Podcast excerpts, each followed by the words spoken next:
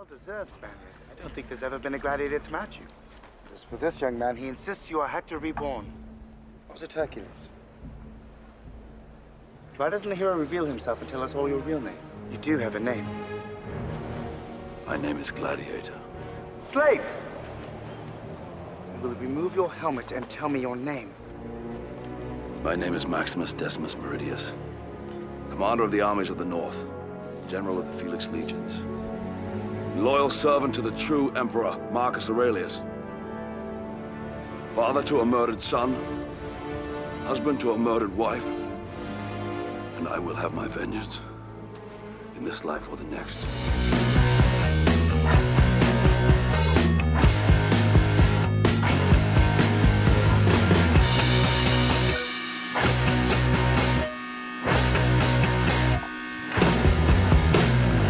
And welcome, welcome, welcome, welcome, welcome to Best Film Ever. My name is Ian.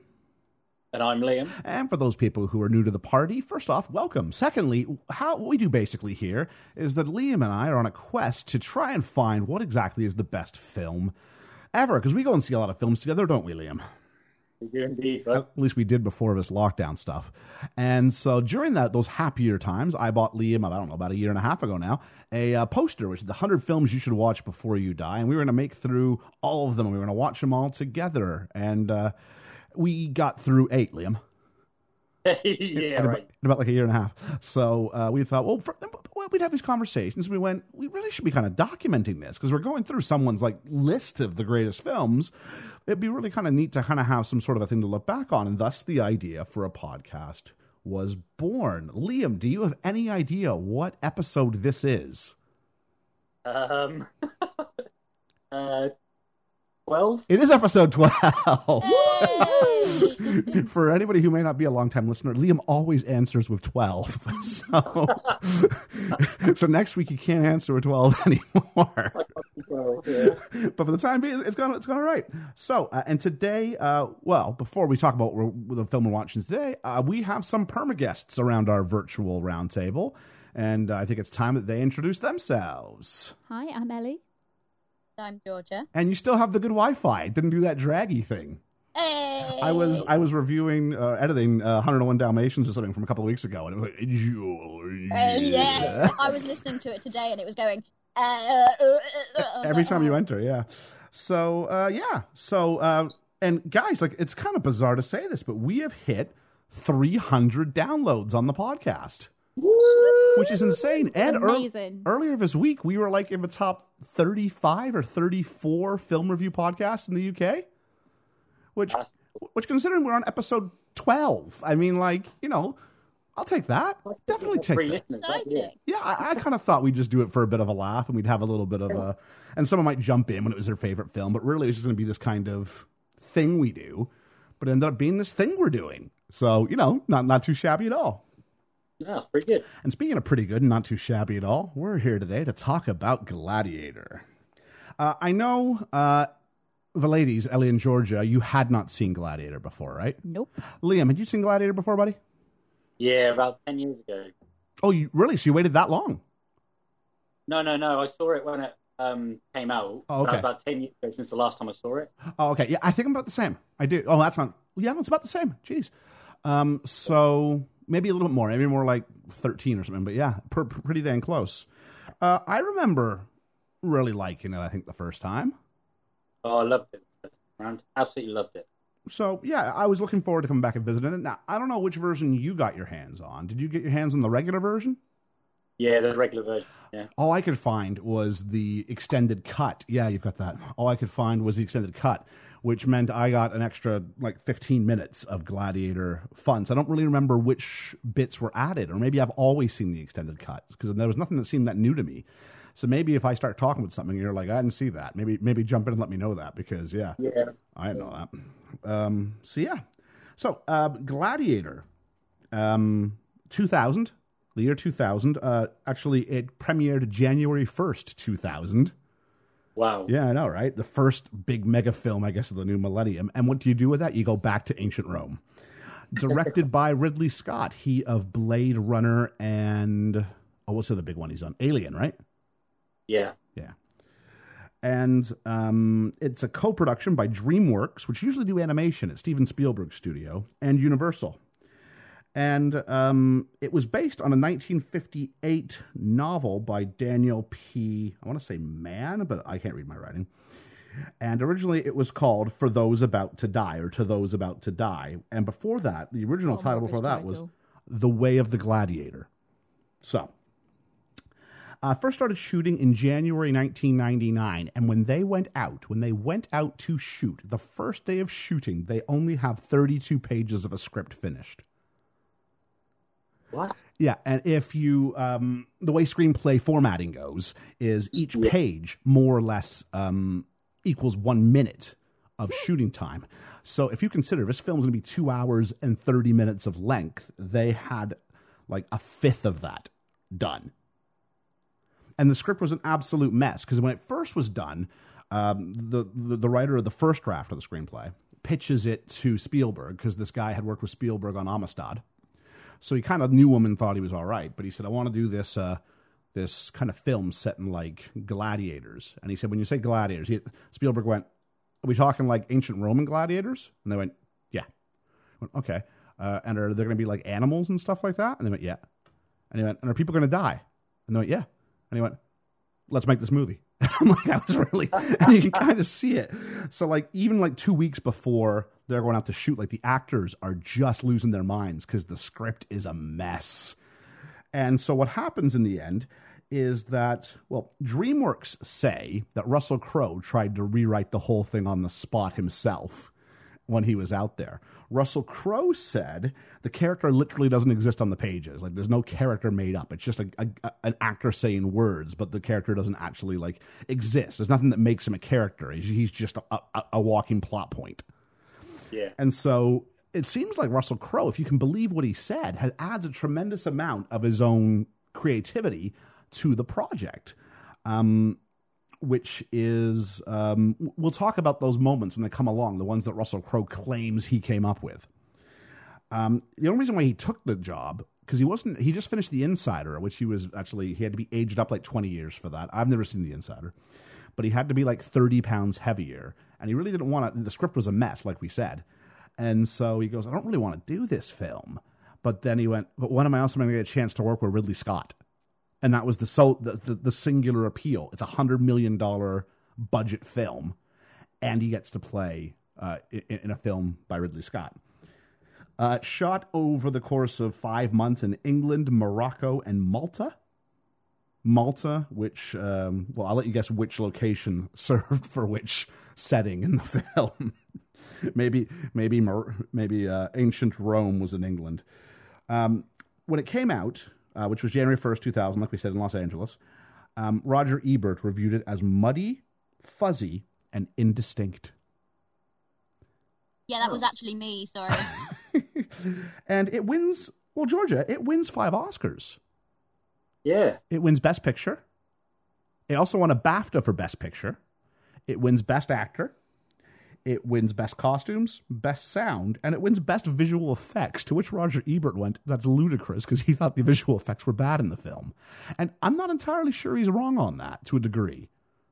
some of the visuals and some of the sound I actually have notes on because they were that bad. So I'm not sure how that works out. What other films came out this year? I- I'm going to say that. I'm saving that a little bit for the end because it's a bit of a. Uh, it's not the strongest year for an Oscar class, actually. I don't think. Yeah, sounds like it because yeah, I I know I know I had the extended version. I had the 2 hours 50 or whatever it was. Um but this I felt it could have easily been half an hour shorter because I was getting bored in some of these scenes. I was going just skip to the gladiators, I'm not. please. I'm not inclined to to see the fighting. I'm not inclined to disagree. When we get to Act Three, especially, I think there's things we can talk about because, yeah, it does get a bit of a slog.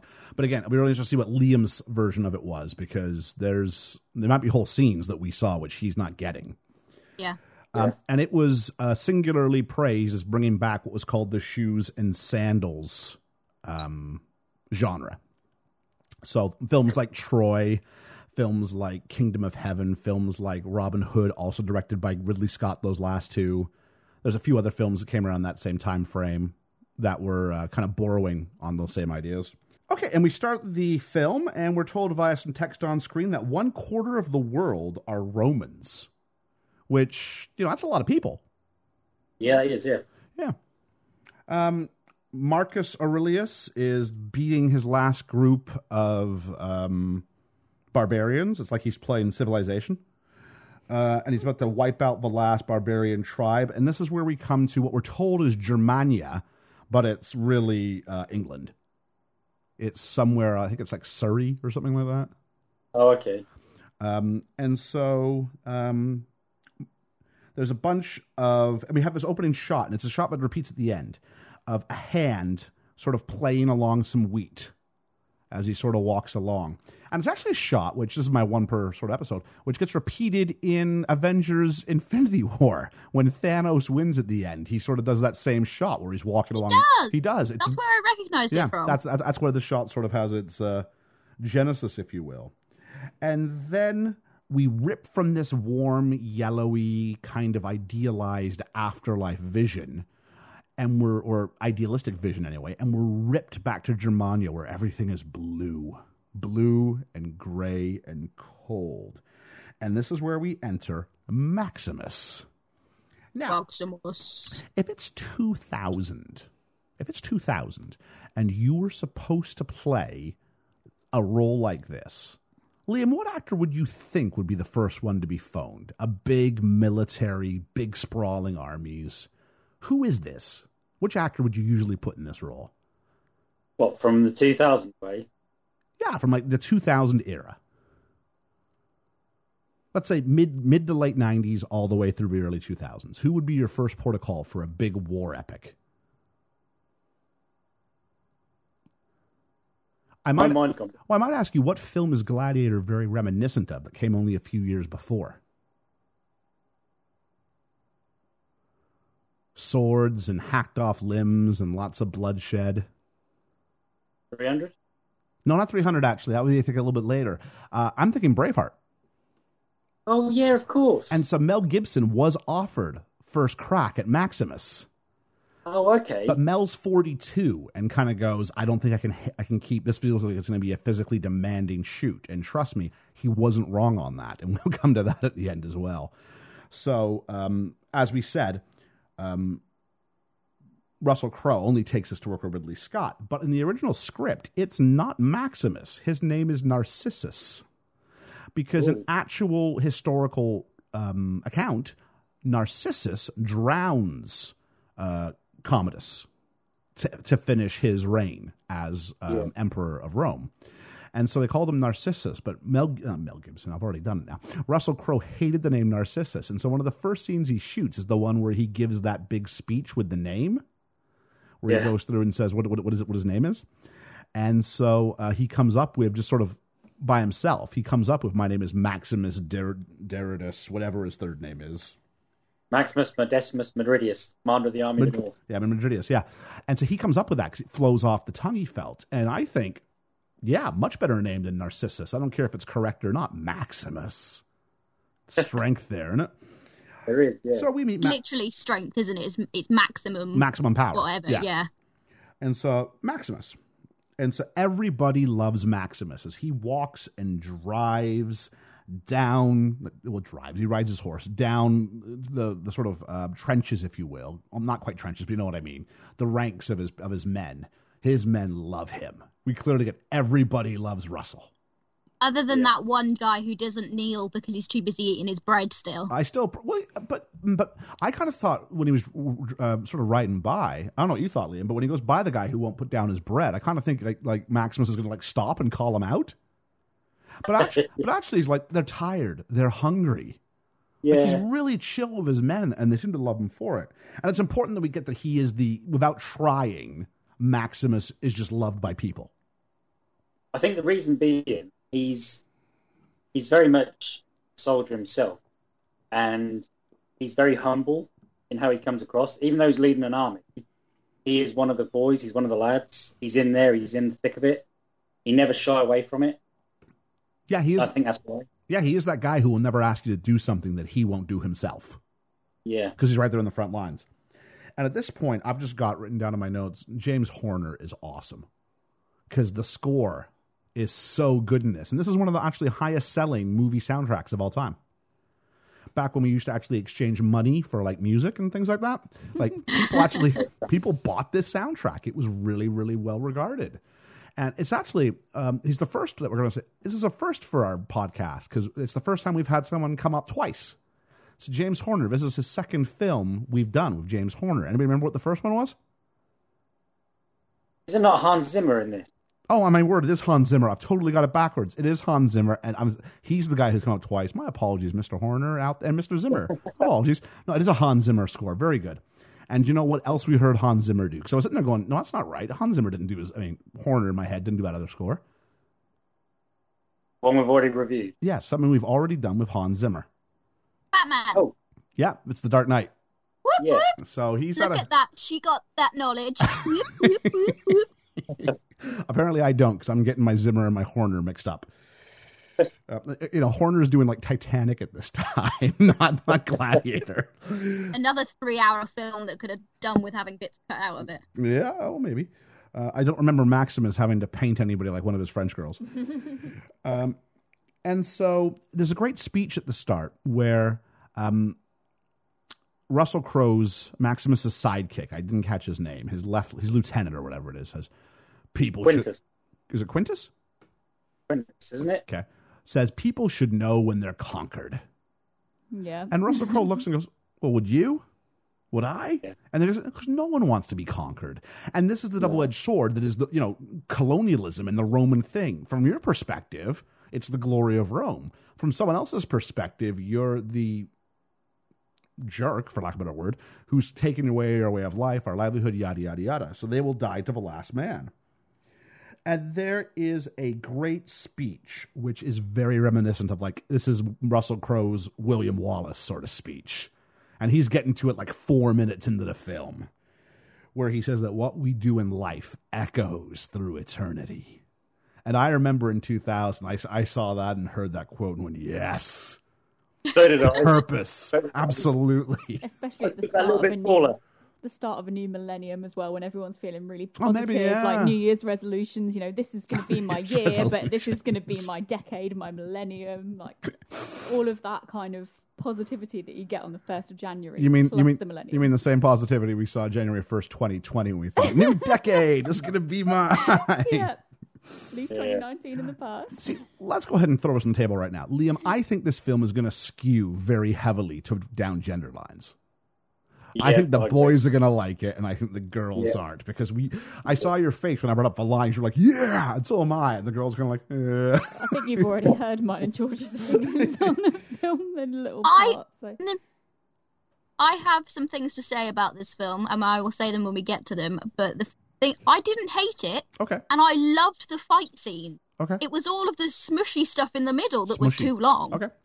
Uh, so then, as part of this battle, like the forest burns down, and actually, the forest literally burns down. Whatever region of England this was, there was some deforestation about to take place. Ridley Scott finds this out and says, "Do you mind if we burn it down for you?" and they went, "Yeah." And since then, like this region has like just like rented their forests out to be burned by like all these other movie franchises. So like Harry Potter, The Avengers, I think uh, Kingdom of Heaven or Children of Men or something. They, they've just all helped burn down these forests. That- Um, just we just missed a, an important quote um, from when he goes when he goes down his line of men before they start fighting. He says strength and honor and Oh, kind of strength shakes and honor. their hands and stuff. Or I can't can't remember exactly what it does. Yeah, strength and honor. And he yeah. sniff he sniffs the dirt. That's important. Yes. He does that several Well, times. it's actually interesting because both of these things were things that Mel, not Mel Gibson, that Russell Crowe claims he came up with himself. So strength and honor is something he claimed he came up with, and the dirt because he's a farmer. And so before you go into battle, you pick up the dirt because you respect that from the dirt comes life, but to the dirt's where you shall return. And this is all stuff that he was doing on the back end to try and give some character to Narcissus slash Maximus. So yeah, really, really good points. And so they go through, and there's a crazy battle scene here. The first one, it might be, it might be the best one in the film, actually. It's so good. Very graphic and Can I just say this? One bit before the battle, Yeah. the dog, Okay, yeah, right, yeah, with the dog. yeah. Um, camera focuses on the dog quite a lot, and if you notice, the dog follows him into battle, It does. and the loyalty of the dog is the loyalty of the army as well. It symbolizes both. That's a good shout. I didn't notice. How does the does the dog react to Commodus at all? No, only only Maximus. Oh, it would have been great if he like they growled at like Commodus to go kind of like he you know the dogs can sense good and evil and all that stuff. Yeah. So I have a lot in my notes throughout that battle about the dog. I was really worried about the dog. I thought they were going to kill the dog. um, I almost looked down that website. It does does does the dog die? Because I was getting really worried, and I was like, do I need to look away at any point for this dog's death? Nah, all right. Um, you I guys- just love the way the dog follows him into battle. Yeah. Like the, street- the, the soldiers follow him. It's, it's it's that absolute trust, isn't it? yeah. Like even when he gets asked, do you think um do you think the men will fight? He said only one way to find out. And so he pitches it and they're all with him. So you Yeah. guys say dog, I say direwolf because this battle was very reminiscent of Game of Thrones for me. It's it's got all of that kind of really intense graphic fighting plus the dog which is running through the forest like a direwolf. I mean, I, I can't believe I'm going to say this, but Game of Thrones would have been shot better. Like the production values would have been higher. Not that they were bad here; they were good. I don't know if you noticed, Liam, but about halfway through, we start getting this blur across this across the screen. Like it starts like trailing off, and it might feel like okay, he's getting tired, or it shows they're getting overwhelmed, or war. You kind of lose pa- place of yourself and everybody else because things were starting to slightly blur. Well, actually, what was really happening was they were running out of daylight, hmm. and it's like any good director, they go, okay, we could shoot tomorrow, or if I adjust these settings on my camera, it'll let more light in, but it's going to result in some blurring. And they went, we don't want to be here tomorrow, and they just said change the change the settings. Is And this where it like went slow mo and they put like the music over the Yeah. top of it, like the really A little bit, yeah. juxtapositioned music? That was great. I Yeah. liked that. I Oh, was like, brilliant. I love this calming music over the top of a fight fight scene. That's great. And so Maximus wins, and Dumbledore is relieved because Richard Harris is playing Marcus Aurelius, the Doing original his best impression of Luke Skywalker in that last Star Wars film at the beginning there, with his hood just stood there on a hill in like grey. I was like, oh look, it's Luke Skywalker doing the on a horse. Couple of neat facts about Richard Harris in this film. Uh, he and Russell Crowe hit it off instantly and became instantly fast friends. So that warmth you feel between the two of them is genuine. They really did like each other. The second one is Russell Crowe, when they kept giving him new lines, like because he would go to like shoot scenes and they'd have nothing for him, and he'd get frustrated and like walk off the set, like he'd get really temperamental and divish. Which I mean, if you don't have a script to do, something to that. Richard Harris went the other way with it. He didn't get upset. He just refused to learn the new lines and do the old lines no matter what. So they had to kind of like, so they had to kind of like, okay, we know Richard's going to say this no matter what. So what can we do to get where we want to go based off that line? And you know, maybe it's going to. Sorry, go ahead, Liam. You know, the best bit that you just said about there about no ego, um, having an ego. Um, I put, um, even though Maximus is still he helps Caesar on his horse, Yeah, he does a menial task of putting his feet in the stirrups. yeah, And I put in big letters, no ego. yeah. Maybe that that was all for for off camera. Maybe. Um, and so then, uh, as the war's over, in enters um, Connie Nielsen and Joaquin Phoenix. And I want to talk about Connie Nielsen for a moment first, just because A, she's Danish, and I don't know how you felt, because I was talking to Ellie a little bit before we started recording. Could you could you guys hear an accent on Connie Nielsen where you're like she doesn't quite sound like everybody else? Because I heard the Scandinavian in her voice, and I'm wondering if that's because my ears a bit more sensitive to it because I've known a bunch of like Scandinavian hockey players over the years. I knew she No? didn't sound English, Okay. but um, I didn't pick up what it was exactly. No, me either. But now you've said that, that makes sense. Well, I yeah. didn't notice at all. It turns out she's like a historical like genius when it comes to like this time period. And so the film producers and Ridley Scott would come to her to guarantee the authenticity of certain elements that what they were doing was legit, I love that. which That's I just cool. think is really cool. Especially cause, Hey, especially because I wasn't that impressed with her acting for the most part. Actually, that's not true. There were mo- She was good. Maybe it's the character I didn't like. Maybe it's the character I didn't like. Uh, but also now enter Joaquin Phoenix, who's our other repeat customer, if you will, of the thing. Because we obviously covered him in Joker. And Liam, you and I spoke about during Best Role Ever. Is this was Joker his best role? And you and I both went. I think it's Gladiator. So it's interesting to come back now and look at this. Mm. Um, little interesting story about Joaquin Phoenix. He was always Ridley Scott's first choice, but um, he came and when he started getting into the set, he he kind of overate, and so he looks quite plump in some of these scenes. And I guess Ridley Scott went ahead and, and, and kind of was talking about to someone else, and it got back to Joaquin Phoenix. So he showed up in full armor, and he said to Ridley Scott, "Look, I hear you think I've got it down here somewhere. You think I'm a fat little hamster."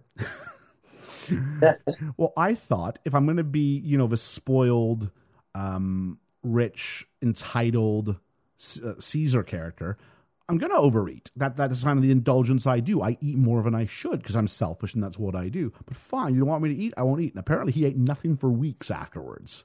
Aww. Like Joaquin Phoenix is hardcore, as we saw in Joker. Like the guy's just oh, on a different level. I really liked sort of seeing him with a bit more sort of roundness to his face after seeing him in Joker because that's the only thing I'd seen him in before, where he's just emaciated.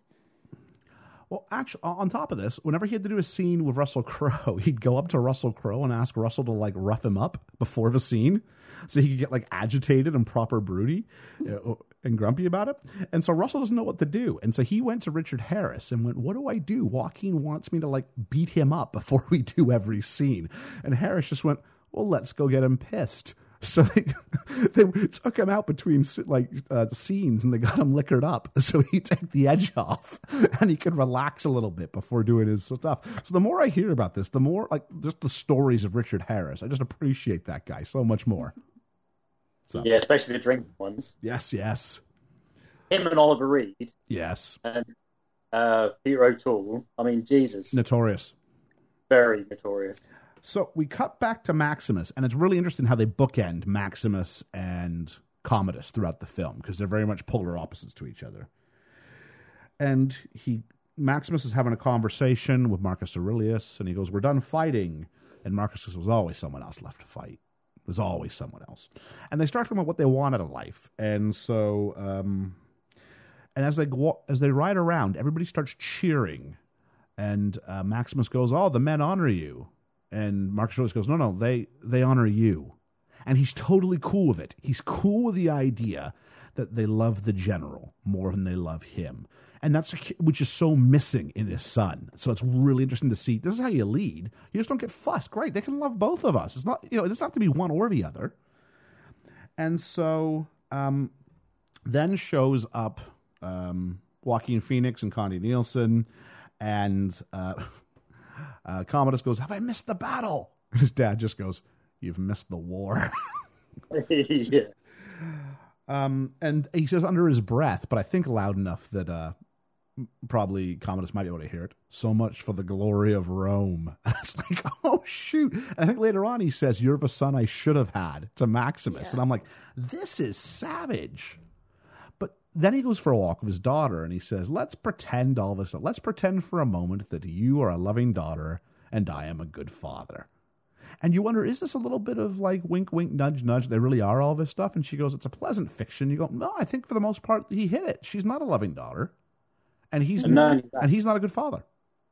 And not only that, he did say, only you'd been born a man, what Caesar you would have made. But he does ask what kind of Caesar you would be, because I don't think he's really that sure that she's that good of a person. He asks her whether she would have been just. Would you have been just? She said, I would have done what was necessary.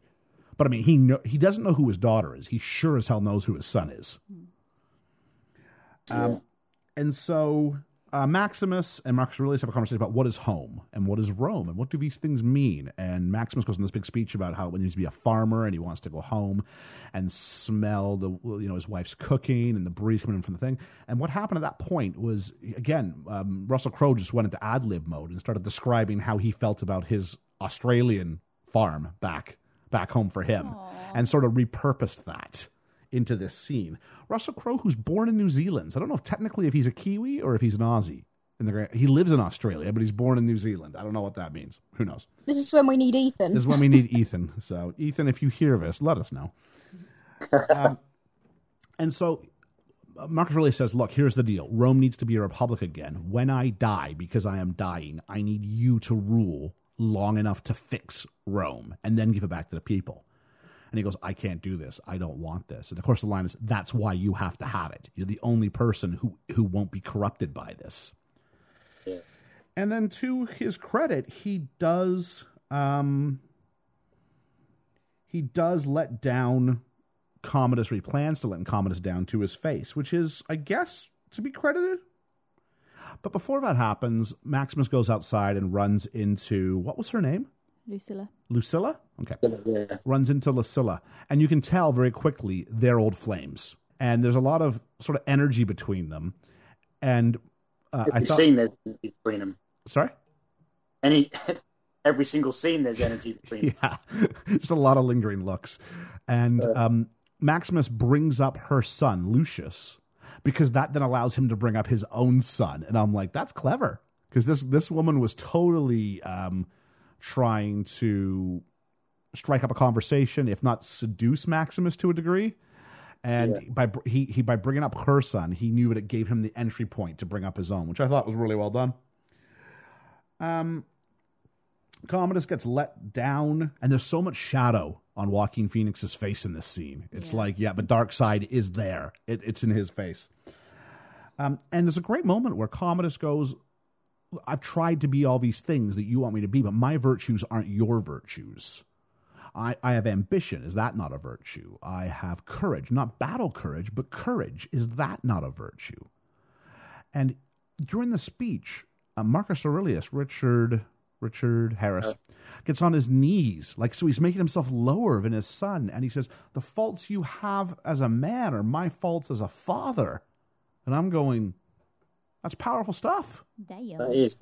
And also, did you notice in the background statue Caesar, Yes, I did. which is lingering over the both of them? Oh, that's a good point. Yeah, yeah, yeah. So I wrote a translation of that line in my notes when I heard it, and I put, "You're not good enough for the job, but that's my fault." Sosborough. That's how I took that. And then um, the Joker proves he belongs to House Slytherin as he kills Dumbledore. Yeah, so you say that he knows his son, but I mean, if he really knew him that well, he probably should have had some guards in the room when he told him about the fact he was going to give the Rome to. Don't think you would ever kill him. No, I don't think he thought he was going to kill Didn't him. know him that well, then, did he? Well, yeah, especially after the speech about ambition. But he he knows his son can't rule. He even says, "My son." He says to, to uh, Maximus, "My son is an immoral man." He goes, "You've known that since a child." Because Maximus always says the right thing to him. He's respectful in words, calls him Highness. Da da da da da. Um, and so then they, they they summon Maximus, and very quickly Maximus figures it out. But we get told uh, by Commodus, he goes, "Your your Caesar asks, your Emperor asks for your hand of loyalty," and he just turns around and walks out the room on him. I only offer it once. They only offer it once. At which point, I mean, but he walks out, and that is enough to get his mate to come around. The guy who was his lieutenant earlier, uh, five minutes ago, Quintus. Quintus, and and say you shouldn't have done that. You're to be executed. And so Russell Crowe's taking it like a man. He even tells his page Cicero, you know, put the sword back. I, we- we don't need to do this. And he goes ahead and says, but just says to Quintus, is that what you said his name was? Yeah. Okay. Quintus, yeah. Says to Quintus, look after my family, will you? And he goes, Your family will join you in the afterlife. And I'm like, damn, for turning your back on someone. Um, Which I don't understand later on in the movie. Yeah. Yeah. You know what I mean? It's like Yeah. his character has gone from one end to another end, back to the other end. At least they did they do try to explain it with some sort of logic later on. we've, Yeah. Just before that, we've also got the bit where Lucilla slaps Commodus around the face as well, and then kisses him on the hand and says "Hail Caesar." Yeah. Yeah. So you kind of get that realization that she she knows what's happened, but she's too scared to do anything about She's it. She's also the smartest one in the room. Yeah. George's translation of that bit: the creepy girl slaps the creepy guy and then kisses his ring. Blair. Okay. Um, so um, Russell Crowe's led out to slaughter. He escapes. Um, in the, in the process, he gets a bad wound on his arm. He rides as quickly as he can to Spain because apparently he's a Spaniard. Uh, He arrives in Spain only to find out that um, his family has been um, someone got there before he did, and they have burned them and crucified them. We later find out because we see these charred black feet, and it's a nice reveal. And originally, the plan for that was they only wanted Russell Crowe to like shed like a tear or two. And he got to the Reverend Scott and went, "No, this is a proper like snotty crying mess kind of a scene. This is what this calls for." Who sheds a tear or two when they're, in, they're like e- their entire world has been I don't know. burnt and crucified? I guess they're worried about making sure he stays manly.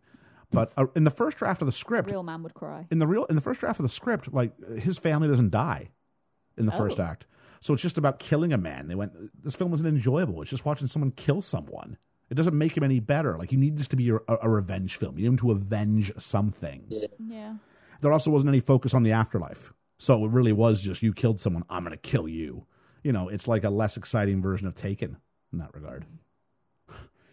Um, and so he passes out, and then we have like this weird acid trip kind of um, shot, which we get repeated before as well, where the camera's right above Russell Crowe's body, and the camera and his body are moving together on some sort of dolly, but the ground he's over is it, it's the thing that appears that it's moving. It looks like he's staying stationary, and the ground underneath him is moving. Does that make sense?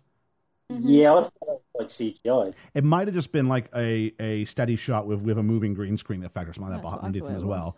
But I mean, Spike Lee does something similar like this as well as one of his sort of signature shots. So it was clear they were going for something here. I'm not sure it really hits, but they they, they, they tried something. And this is where we meet Juba. Juba, played by um, I don't want to get his name wrong. Um, Hounsou, who wasn't, I believe, on Amistad or Twelve Years a Slave. He was in one of those two films. Um, and he's he's really under. He gets a couple of moments, but he's a really underdeveloped character. Very. He's just kind of there to be. So he didn't really go anywhere. he doesn't go anywhere. He's kind of Russell's buddy. Yeah. He he he has the conversations we need him to have for as long as we need him to have them, and then he just sort of disappears. Yeah. Yeah. And he goes to this place called Zucchabar, where he is purchased as a fighting gladiator slave. By- After they apparently Yeah. get rid of maggots in his arm. I wasn't Oh, watching, but it's apparently there are maggots in the wound. Yeah, they do. But maggots, maggots, are, they use them in hospital.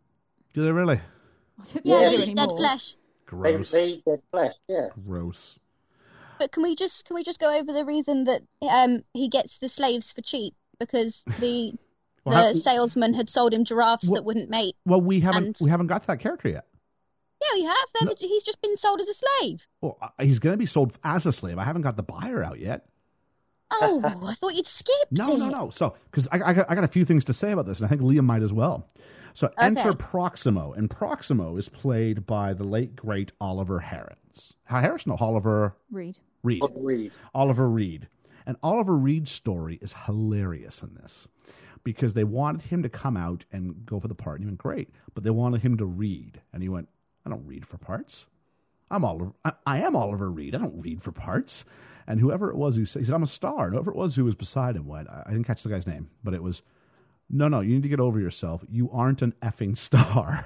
you need to go read. And if Ridley Scott wants you to read it twice, then you read it twice. And so he agrees, he reads the part, he gets the part, but he tells Ridley Scott, after 5 p.m., my life is my own, so don't make me shoot beyond that. And Ridley Scott went, okay, fair enough. Deal. I won't make you stay past 5 p.m. And it said that his number one interest in doing the film was he wanted to go to London. He wanted a free trip to London so he could see a couple of shows.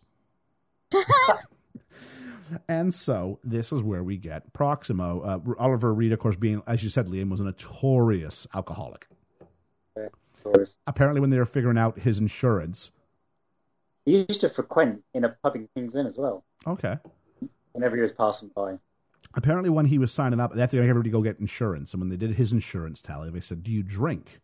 And they went he goes oh i only drink at parties. And they went all right. They went all right mr reed how many parties do you go to a week?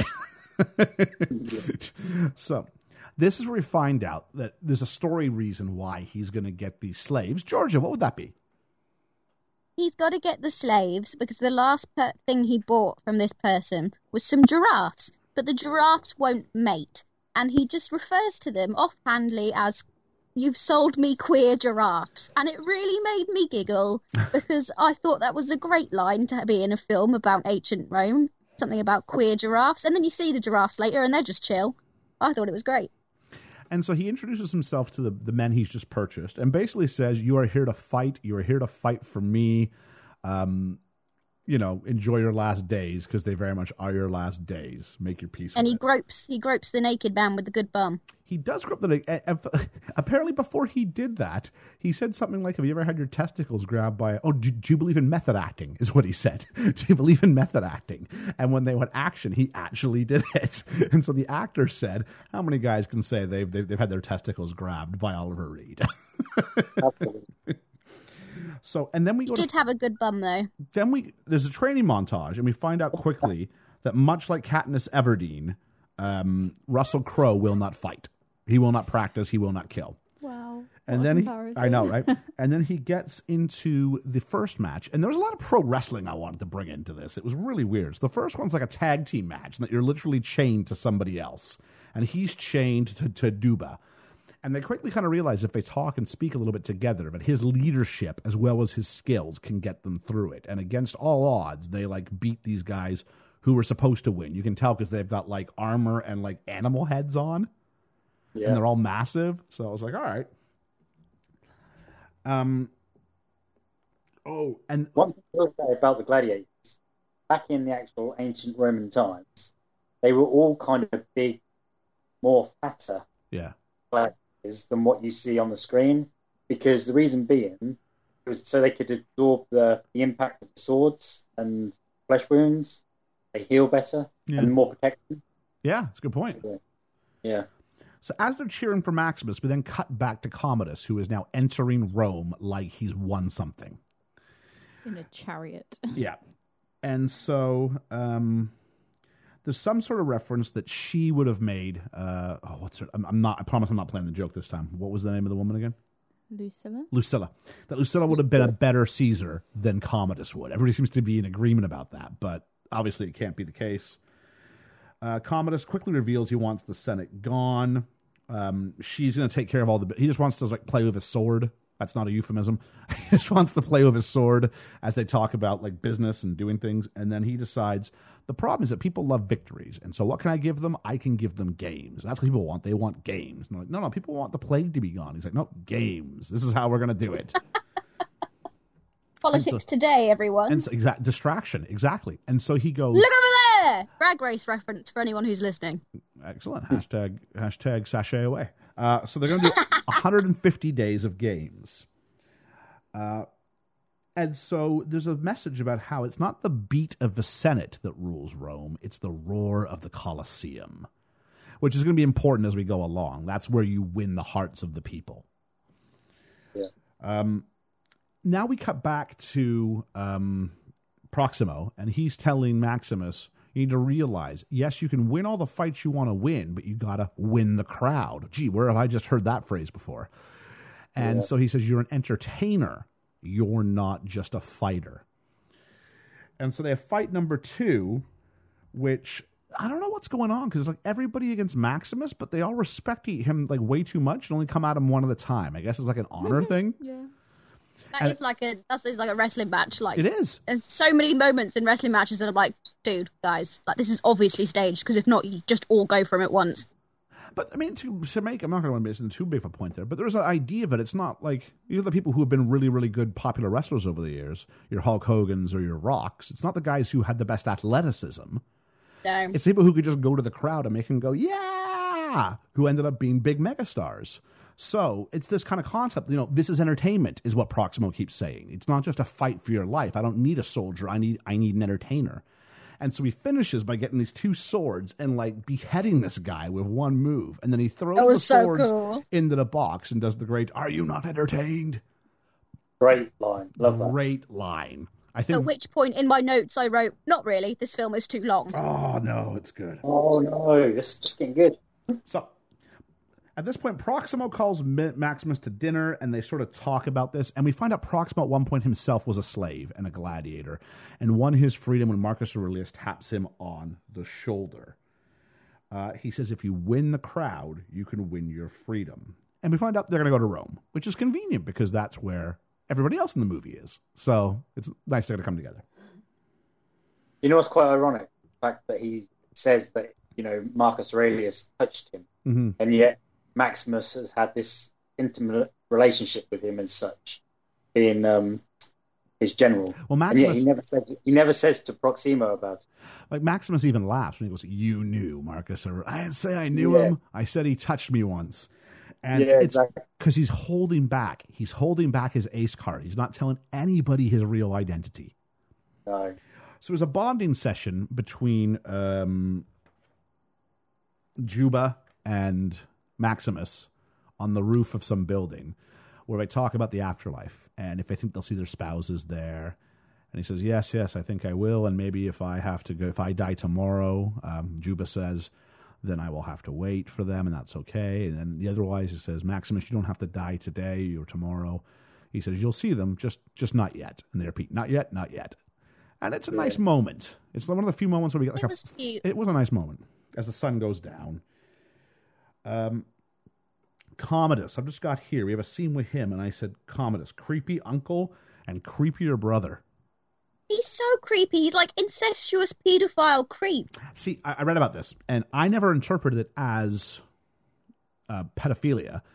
And it was supposed to be that when he watches him sleep, he's showing his sister just how much um, power he's got and how he can ruin her. However, I also teach media studies, and part of the deal is you can't control the way someone interprets your text. So if they've if a large enough group of people are reading it this way, then you've you, you've made a mistake somehow, because they're not decoding it in the way you want them to decode the scene.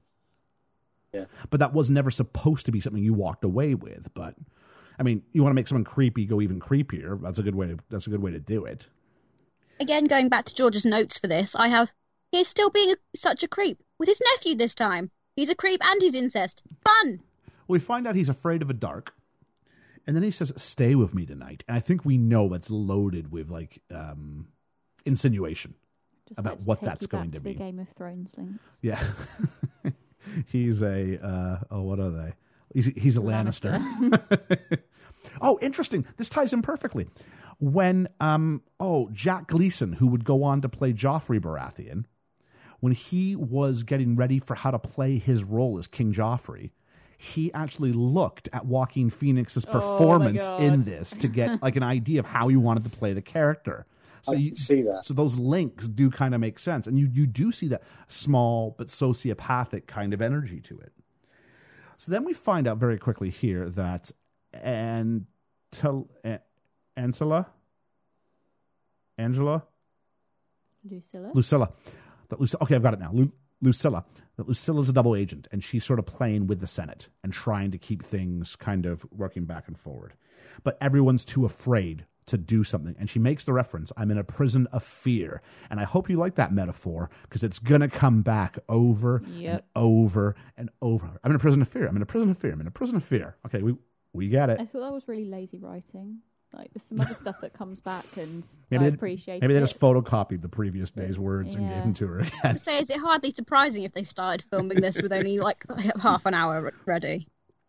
So they enter Rome, and Maximus is there, and there's this prostitute who's like hanging all over him, and he's just Boy. no selling it. And they find out She when they, want a piece of that booty. they find out when they get to the Colosseum. The Colosseum. This is in Malta now. Uh, the bits before were in Morocco. This is the bit in Malta, and they built a fictitious, obviously, version of the Colosseum, which was about a third of the size it needed to be. It would seat about five thousand people, and they used CGI to do the top two levels. But there were like Yeah. two thousand extras in, in place. That's cool. And so they were gonna. Apparently, what's gonna happen is each day they're gonna sort of recreate a famous battle in Roman history, and this is the massacre at Carthage. And um, this is, but before they go out, this is where boy wonder Lucius meets Maximus. And what do we think about the kid who played Lucius? I thought he was all right for what he was. He was I he good. was good. Yeah. Yeah, like Yeah. usually ch- ch- child actors kind of get on my nerves for being overly precocious. I thought he was totally believable the whole way through. And he Yeah. actually looked scared at points Yeah. as well, which He is looked quite scared, difficult but for he children looked to scared. do. Yeah. He looked like uh, Maximus was his hero, and he was supposed to do that. Like he was just believable in everything. And I think children actors less is more. I shouldn't be sitting there going, "Wow, that kid's so good," because it means you're trying too hard, and therefore you're looking like an actor, and not like a child. So I thought he was good. Um, so long story short, Maximus and company uh, beat these um, chariots that are zooming around them by putting like a spear in the spokes and not breaking ranks, and he's very much the general here. One of my favourite moments at this point is when Commodus goes, "Woo!" yes, and we get we get told very early on, over and over again, do if you do not turn your back on the emperor, do not turn your back on the emperor, do not get something going. Gee, I wonder what Maximus is going to do here. yeah, and yeah, Can we just talk about the music in this yes. this scene as well? Is this the, is this the scene? I, I, I, I had it later, but does it also happen yeah, here? Yeah, this is this is where I wrote it down. Okay, so I'm going to play two pieces of music, okay? And these two pieces of music are from, well, the first piece of music is from um, Gladiator. The second one, I'm not going to tell you what it's from, but I want you to tell me if these two things sound very similar, okay? If it's what I think it is, I have it written down as well in like three notes time.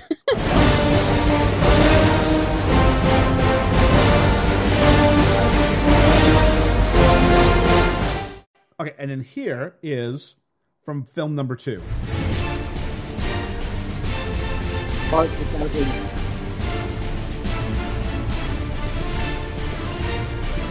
I did hear it, but I went anything along them lines. Yeah. Do you know what I mean? I was just I involved in I was writing notes. I didn't catch it till the second time that piece of music hit, and I went, oh, hang on. Yeah, this is. Yeah, no, I have the note. I like the music. It reminds me of Pirates of the Caribbean. Well, to be Like, fair, it is. Gladiators first.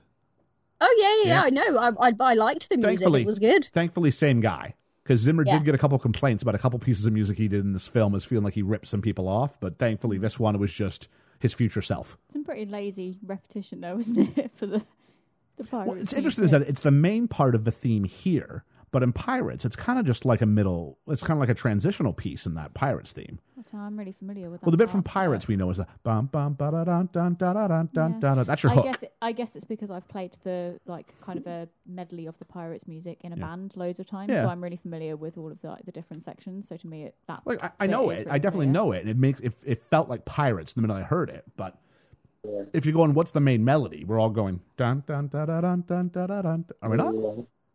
I think Yeah, you're talking yeah, to the wrong people because I'm really, really familiar with the Pirates soundtrack. So again, like Ellie, I'm going, no, that duh, duh, duh, No, I-. I It's like the bit I really like. Oh, that's the bit you. It's not. It's not the main bum bum ba da dun dun. No, da, da. no, no, no. It's the it's the bigger What? bits for me. Yeah. Well, there's a reason why they start and finish with the bit that I'm singing because hashtag Ian is right. So here we go. and before they go to start the fight, um, they're supposed to salute, and everybody else salutes except for Maximus. His eyes never leave Commodus, but he does not raise his weapon. He does not save a salute before he happens. And um, oh, there's a great bit where Juba, Djimon Hounsou, takes off his helmet and like kills a guy with it. Yeah. Oh, that was vicious. But then Commodus comes down and meets him, and Commodus is in black, right? Because he's the villain. He is Darth Vader And we need we need this pointed out now for later on. for later on. And so as he comes down, uh, Maximus is getting an arrowhead, which is clearly he's going to kill the Emperor. And if he dies here, that's fine. He's got his vengeance. He can rest in the afterlife. But then Lucius comes down as well to meet his favorite gladiator. And and Commodus sort of has his arms around him. And so like you literally cannot get to him for fear of the boy. Yeah. And so he says, Introduce yourself. And he just goes, My name is Gladiator. And then he turns his back on Commodus. So Commodus gets um, angry. Don't turn your back on me. And then Yeah. finally he says, Fine, you want to know who my name is? My name is Maxidus Deridus Metidus, or whatever his My name name is. is Maximus Modestimus Meridius, commander of the army of the North, husband to a murdered wife, father to a murdered son. I will get my vengeance in this life or the next. Very good. My name is Inigo Montoya. You killed my father. Prepare to die. Sorry, does See- he actually say commander of the army of the north? Yeah, co- com- com- commander of Another yeah, Game something of like that. Thrones There, there we go. So, north of the wall, you know nothing, Jon Snow. Um, but And also true emperor of Rome, Marcus Aurelius. Yeah. Yes, he does that too. And he goes ahead and he really kind of um it's it, whenever it's important to have that I'm going to kill you speech ready to go because it's Great. it, it's a good Great. one. And the bit where I will have my vengeance in this life or the next, Russell Crowe at first refused to say the line. He didn't think it was good writing. And the Really? writer of the line, now, he's probably right, it probably was bad writing. Apparently, Russell Crowe said, and I quote, I'm the greatest actor in the world, and even I can't make this sound good. Well, To which point I'm like, Easy, Russell. You haven't even won your Oscar yet. No, this is what catapulted him to fame, wasn't it? Really? like he, he. I remember he got some love for the Insider. He got some love for that, Yeah, but he wasn't a house. He wasn't a household name. He wasn't a proven lead actor. Far from it. And so the the crowd starts chanting, "Live, live, live, live, live," because you know Commodus is thinking about you know offing him, and he looks around and realizes, "Crap, I can't do this," and so he gives the thumbs up. Now, I hate to be a stickler, but actually, a thumbs up meant kill him in ancient Yeah. times, and a thumb down, the thumb is your, is your is your sword, and so if a thumb's down, it means sheathe your sword. Maybe But- Connie Nielsen wasn't on set that day. Well, I th- that they all knew about it, but decided because of the way we in modern times associate thumbs up good, thumbs down bad, that is what we will actually do. And so we have this great reveal because he gets taken back, he being Maximus, to the prison, and then someone comes in, and then out of the shadows comes Lucilla. Yeah. And it's just like, oh wow. But I think that's also fitting for her character. She is hiding in the shadows And wouldn't you know she's been living in a prison of fear? living in in in his literal pr- he's probably going okay i hear your metaphor i'm actually living in a mm-hmm. prison and i am also afraid but i mean it, it is a good job though where they go ahead and go this is sort of um this is like you know she is trapped she is trapped because of who her son is You know the soldiers that are surrounding him at this point. yep Without any hesitation, they open up to let him out. Are Yeah. they the soldiers he commanded? No, no, because we find out later through uh, Cicero that his his army is up north a little bit, and he's gonna Cicero's gonna gather them together, isn't he? I just wonder why Quintus is there then. Uh, I guess since he's done his bit, he's come. I think he's been he's come home in a promoted post. I would assume because they say Oh, someone okay. new is over there, don't they? It's just strange how they open up to let Maximus out without any hesitation. I think they know who the good guy is here. Yeah. um, Lucilla tells Maximus that today she saw a slave become more powerful than the emperor, and she's got it figured out. The men don't, for the most part. She sees how this is all going to play out. She is. Her father was right. If only she'd been a man, because she's clearly the smartest player in the game. And so, I mean, there's a nice little moment where there's a nice little moment where one of the men kind of taste Maximus's food for him to show that his men are now actually willing to put their lives in the line to protect him. It's the big guy from it's the beginning it's as the big guy from the training session who kept smashing him. Yeah. Um, and then he has to fight another one. This this guy who comes out of retirement, five years undefeated, Titus of Gaul. And Liam, you'll appreciate this. Titus of Gaul was originally supposed to be Lou Ferrigno. Really? Yeah, it was, but then Oh, that's somewhere along cool. the, somewhere along the way it didn't work. I don't know if he wouldn't if he wasn't up to it anymore or what the deal was. Oh, that's a shame. And there's tigers, and the tigers are really there. That's not CGI. Those Okay. tigers are legit. That Oh, my- I was going say to you, was that CGI? No, that was real. That did look real to me. No, it, it was real. So they were being Oh. held. There was a rule that the tigers had to always be held 15 feet away from Russell Crowe. Now that sounds like a lot, but if there was a tiger 15 feet away from me, it's gonna feel real close. yeah. Especially I when mean, you're you like, can- around as well. You can tame tigers quite well, but even so, like they they're still wild animals, apparently aren't these they? tigers were absolute pros to the point that they were so used to like being on movie sets and things like that that in between takes they'd like fall asleep and they'd have to like prod them so they could wake up and be more tigerish. Well, the scene's not nearly as exciting if the tigers are napping during the fight scene. That's so cute. I do have in my notes though, poor tiger. Rome is the reason we have endangered species. So he goes to kill Titus after a big long fight. Of course, Maximus wins, and everyone's shouting, "Kill! Kill! Kill!" And um, Commodus gets up and gives the thumbs down. And of course, Maximus is going to show him up one more time, and he gives him mercy. Takes the historical accuracy. Yeah, and everybody, yes, everybody chants, "Maximus! Maximus!" Maximus the Merciful. Someone Maximus the as well. Merciful. And down comes um, Commodus to have another conversation. And he goes, You know, I want to let you know that uh, your son squealed like a girl when they burned him when and nailed him crucified him. yeah. And then uh, And your, wife moaned like a whore. your wife Molly ravaged ravaged her over and over again. And Maximus it might be bugging him, but he's not. He's cool as a cucumber and says, "Soon the time for celebrating yourself will be over." And I'm like, "Whoo!" That was intense. So Cicero shows up. Cicero, who actually uh, is from Braveheart. He's the one actor who's in place both in Braveheart and in this film as well. He's one of my favorite actors. He's- He's great. Yeah, Tommy something. Tommy. I've got it Tom written- Flanagan. Tommy Flanagan. Yes, Flanagan. he's also in Sons of Anarchy. He is. And uh, in in Braveheart, he's the guy who, um, like the Lord, has it off of his wife on their on their wedding night, as part of his right. And so William Wallace kind of brings him in under his wing, and he gets to be like his like sidekick for half the film. Uh, he says, "Tell them their general lives." Off he goes. Then we have a really cute scene again between Maximus, who's been given these like little trinkets that represent his son and his wife and himself and he sort of you know praying and wishing uh, good things to through, through the Roman gods to them. And Juba comes in and goes, "Can they hear you?" And he goes, "I think so. I hope so." And he goes, "Well, what do you talk about to them?" And he goes, "Well, my son, I tell him how to ride a horse, and for my wife." And he kind of gives it a beat and goes, "That's none of your business." And I'm like, Maximus is so much more likable whenever Juba's around. I'm like, yeah, this is the movie I want. I want the two of them going around Rome solving crimes. You know what I mean? always ending with like, always ending with like big fights at the end or something like that. I'd well take out that. Um, Maximus and Proximo have a conversation about what's important to them.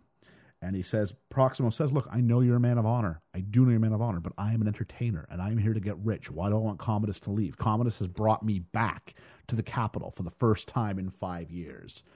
And he says, Making money. making me money, tons of money. He says, the irony, of course, being that it was his father who he's honoring with these games who kicked him out of the capital in the first place. Yeah. So, and Maximus just says, you know, he killed the man who set you free, and like walks out on that. And I'm like, good, good mic drop spot. Good mic drop spot. Um, Lucilla breaks Maximus free from some of his chains and whatnot. And then I've got creepy Commodus is really creepy. I've got creepy, rapey, incesty scene. Yeah. Well, first it comes across, and this is the lack of self awareness, I think, that you see in Commodus. He comes across Lucius, and he's got some servants, and they're playing sword fighter, right? And it's actually very reminiscent of at the start of the film. We haven't talked about it, but there's one cutaway where Commodus is like sword fighting with like five different guys, and he's got some skills. Mm-hmm. Well, choreograph, which is Yeah. yeah, yeah, yeah. Which leads on into with the nephew. Yes, absolutely. And he goes, "What are you? Are you a legionnaire?" Oh, I love playing legionnaire. He goes, "No, no, no. I'm a gladiator." He goes, "Gladiator?" And he says, "Wouldn't you rather be a great warrior?" And I'm like, "Dude, you're the guy who didn't show up to the war. This Yeah. is what you do. All you do is you play legionnaire. You're not a legionnaire. You pretend to be one." Yeah, you're using a proper metal sword and you got your shirt off in the middle of Germania, but you're doing the same thing. You've just got servants helping you live out this fantasy that you are some excellent warrior. Yeah. So yeah, just a thought. Um, and so all of a sudden now, um, his sister Lucilla comes back after plotting some big plan with Maximus. I'm going to get you out of here. We're going to do this. We're going to do that. And he, Commodus tells Lucilla about this uh, emperor named Claudius, who was betrayed by his own blood, and uh, they conspired against him. And he found out, and he hurt those who they loved and asked the little bee what to do, and the little bee told him everything. And then um, we see clearly the plans that Lucilla has made. She outs everybody to save her son. Yeah. And I, I can't judge Lucilla for this, can you? No. because as he's going through his threats, you just see her start to cry. So I'll, I'll give this to the actress. I kind of crapped on it a little bit earlier before I recanted. Uh, oh, what's her name? Connie Nielsen. She did a good job in this scene. Yeah, Did a real good job in the scene. Because he's telling Lucius the story, isn't he? And she, but kind of, he's not really. He's telling saying it to her he's- without saying yeah. it to her. Yeah. And even Lucius is kind of picking up on what's going down here, I think. It's another good mark for the boy who played him. Actually, he acted that scene really, really well. Yeah, and and not to do too much. Yeah. Not to do too much because really this is Joaquin Phoenix's scene. And um as they're raiding Proximo's stable of slaves, Proximo lets him out. And um, Maximus asks him, Are you in danger of becoming a good man? And it's interesting because this, I think, is a bit of a, a change because originally there was supposed to be a bigger finish for Oliver Reed's character. He was supposed to fight with Maximus as well in the Oh, arena. like. His punishment for this was going to be you have to fight together in the arena. And uh, the problem was they were given a week off. Oliver Harris, who had Oliver Harris, Oliver Reed, who had been on his best behavior to this point, went off and got involved in a drinking contest somewhere, and was doing very well. It's not good either. Sorry, It's not good either. The outcome. no, no, because he has a heart attack and he dies.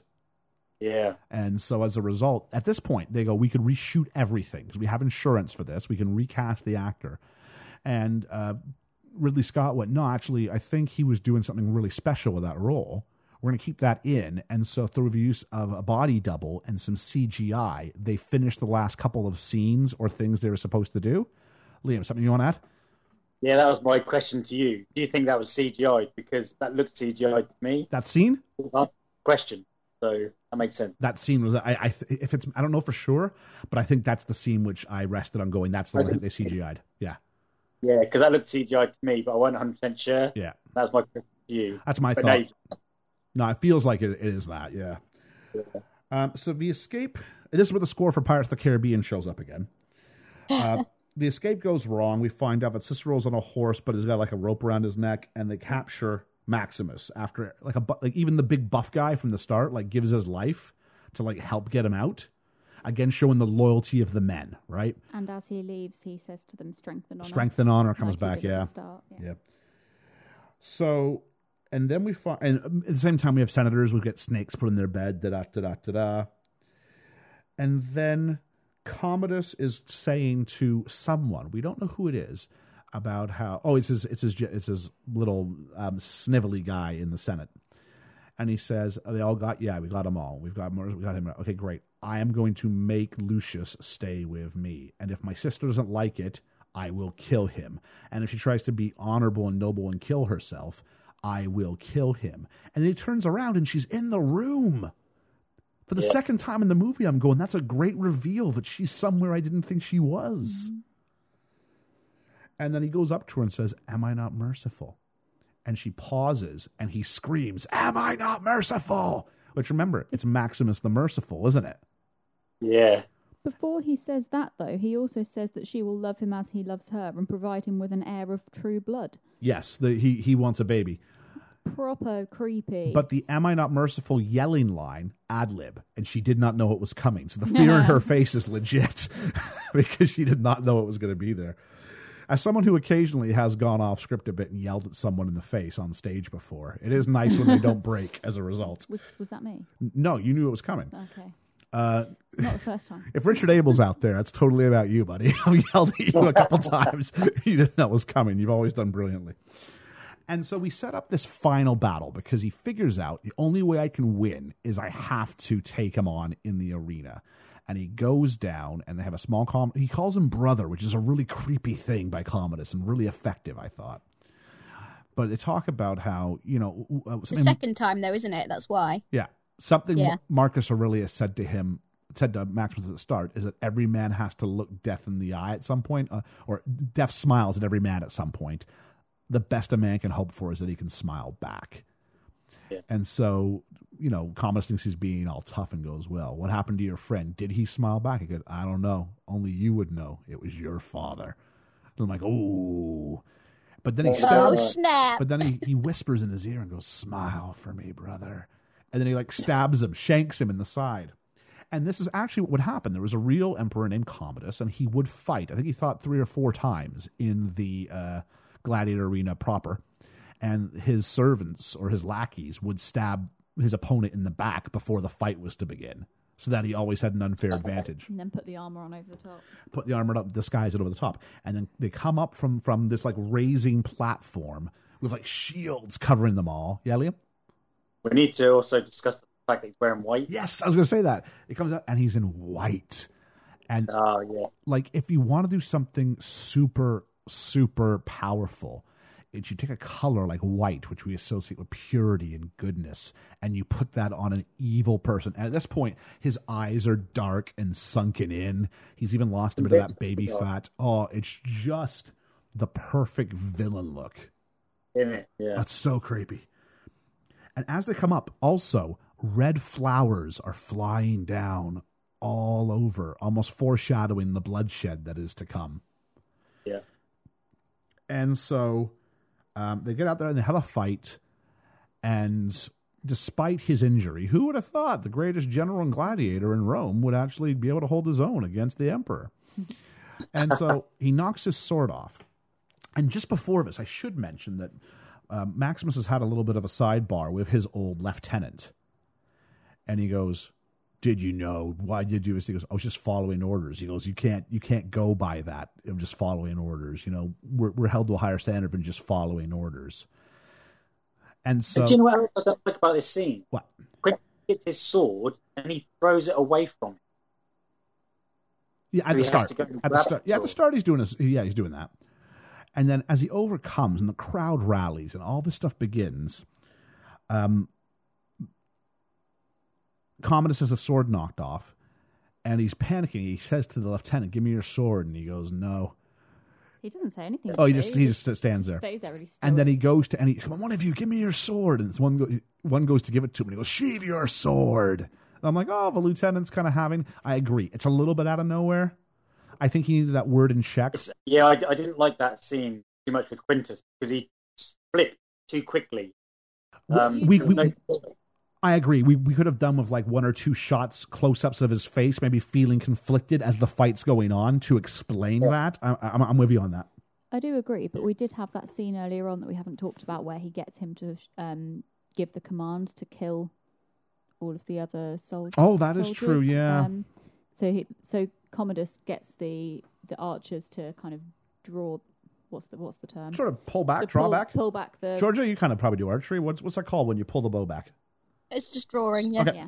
So he, he gives the command to actually draw, but then makes Quintus give the command to fire, even though he doesn't agree with it. And Yeah. I think that's probably a moment where Quintus starts to go, "Oh, maybe this guy's not so great after all." Yeah, that's true. Um, and so um, he goes ahead, and Commodus, in his fear or something, goes ahead and grabs this little dagger that he's got stashed in his glove, and he brings it out. He starts waving it around, and Maximus really kind of, after doing the whole fist fight, fight club thing, um, Maximus kind of grabs the blade and sort of ever so slowly, and it's really slow, pushes it towards Commodus, and the whole arena goes quiet, and all you hear is the struggle as as Commodus realizes he's going to lose, and you hear him struggle and gasp, and it's almost in that regard very similar to watching. It's almost like a hug, and it's almost like a mirroring of how his father dies in the first act yeah and he sits there and he dies and then maximus gives his final instructions uh, which the soldiers and he gives instructions to is it quintus i'm sorry i keep Yeah. doing this and he says release my men and all of his instructions are obeyed and now quintus is back to being a soldier taking orders from a general who deserves to have orders taken from and he tells um, lucilla that lucius is safe and then maximus dies after he's told by Luc- uh, Lucinda to go to them. And then the, the big senator comes down and goes, Who will help me carry him? And in a touching moment, like little Lucius will come help, but, you know, he's just going to be getting in the way, if I'm being honest, isn't he? When they do Yeah. that um, far out cut from behind him, they're actually carrying um, Maximus like above their heads, and then you just see little Lucius stood near his mum, like as they're carrying him out. So obviously he wanted didn't help. help. But I wanted to help. But you then very just little thing as well as you see them carrying him off and commodus is just still laid there Yeah. left yeah. So then, everyone so then, yes, everyone's left him alone. Like he's just laying there off to the side. In his Yeah. white. It is white. Uh, Juba, we then cut to Juba burying the little figurines and says to Maximus, kind of from the, I will see you again, my friend, but not yet. not yet, which is a great moment. And Liam, the question I have for you would it have been better the way it was supposed to be, which is Proximo was supposed to bury those figurines? Yes. Oliver would have been- Reed. Because if you think about Yeah. how antagonistic that relationship was, this brings it kind of, you know, full circle. Not full circle, but it kind of all the way around to the other side. Like it's fixed it now, right? Yeah. Because at first, he, you are people who I am buying to make me rich. Your life means nothing to me. And then all of a sudden, it's you were my friend. Yeah. But on a side note, talk about animosity between those two characters. Uh, Oliver Reed and Russell Crowe took an instant disliking to each other. And at one point, Oliver Reed challenged Russell Crowe to a fight. the more I hear about Oliver Reed and Richard Harris, the more actually scrap my idea about Russell Crowe. That's the buddy cop movie I want to see. I want to see Richard Harris and Oliver Reed. Just I want not even a like a TV series, just them traveling and drinking. That's all I want. Um, and so that more or less is the final shot. We go from the Colosseum, and the shot rises above the Colosseum and tilts, and we focus on Rome. And it's not about the battle anymore. It's back to being Rome and the Republic again, just like Marcus Aurelius wanted. And that is the film. Before we do our general overall, just a couple of notes. I said it was a physical shoot. Russell Crowe suffered a, a finger that was so badly damaged he couldn't feel with it for the next two years. That's Wow. like mine. There he re aggravated an Achilles injury. He broke his foot and he cracked his hip during the shoot. And at one point, during the opening sequence, when they're in Germania, his horse got spooked and he rode into some branches. And you see scars and like uh, like wounds on his face when he goes to meet Marcus Aurelius that night. Th- those scratches aren't makeup; they're the results of him riding through his bramble. But it would make sense given the given a, a battle. Is this more injuries than Wesley in Princess Bride? Yes, it is. Wow. So maybe Mel Gibson was right to go. I might be too old for this. Riggs, Riggs, I'm too old for this. um, and as weird as it would be, they have been trying for years to figure out a sequel to this film. The problem with a sequel to this film is you killed off Russell Crowe. So how do you do it? So they thought about a prequel, and then they thought do a sequel that focuses on Lucius discovering that Maximus is his real dad.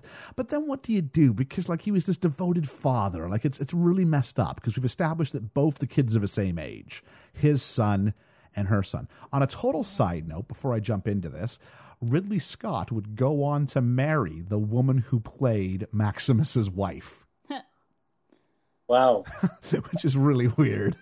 She was Right. really pretty. She was in, yeah, absolutely. Yeah. I think her and the son, in the very small amount that they're in, did a really lovely job as well. A- and they look Spanish. Yeah. Unlike Russell Crowe, who doesn't look Spanish. Apparently, Antonio very Banderas at one point was was was in the mix to maybe play Maximus, which um, Makes more sense with his Hispanic vibe. but, uh, yeah, I, I, I don't know. I mean, in being accurate to the to just that one, you know, he's from Spain. Do you lose so much else that Russell Crowe brings? yeah. But back to the sequel. Russell Crowe and Ridley Scott commissioned Nick Cave, the musician, to write a sequel. And he came out with a screenplay that actually was submitted, and it is one of the most crazy things you've ever heard. Let me give you a synopsis here. So, the Roman gods are um, freaked out because this new guy named Jesus is on the scene.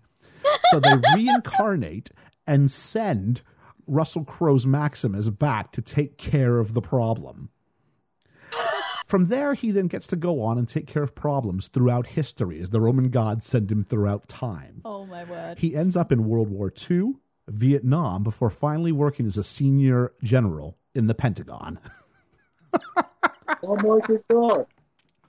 Brilliant. I wanna see that Actually, that is one I would like to see. Because the I question now is, like, like, what do you do when he's 10 years on? Now, in 2019, they still said Universal and, uh, not DreamWorks, but the other one, Universal and, oh, Paramount and Universal are going to potentially get together and do a sequel that will focus on a more adult, grown up Lucius going through his quest to be a gladiator. And I pray that we leave it alone. I don't Yeah. want to see a sequel. No, I don't. Unless it's that sequel. Unless it's the sequel Oh, with it's the him going crazy fighting one. Jesus. Yeah, that's the crazy Nick one. Cave. Yeah. Nicholas Cave. Nick Cave. Absolutely nuts. Um, and so that's our film. I mean, general general thoughts. What did we think about it? Let's let's ask our two f- newbies what what they felt about it. Newbies. Oh, newbies to the film. Okay. Newbies to the When you went to film. the podcast, I was like, really? newbies to the newbies to the film. Um, it really kind of overstayed its welcome for me. Um, I think it's probably an issue with the pacing, but I just I didn't feel like there was really any climax to the film. Like it didn't.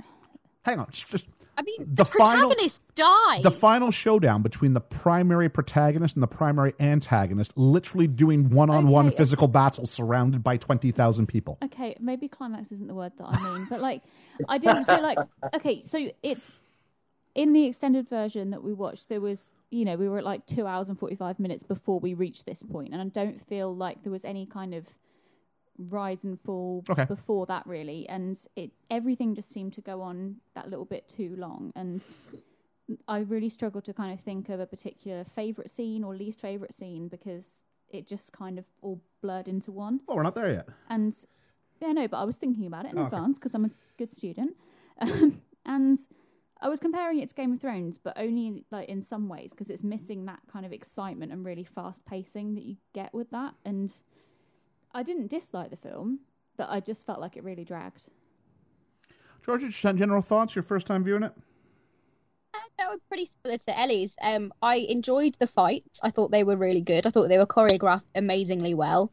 Um, so I really, really liked those. In the film, I thought the music was very well done. I do think it was paced weirdly. Um, some of the scenes just needed two minutes chopping off them. Like all of them needed two minutes cutting out of them, and I think it'd be a much better film. Um, just for, just for yeah, for the time that it.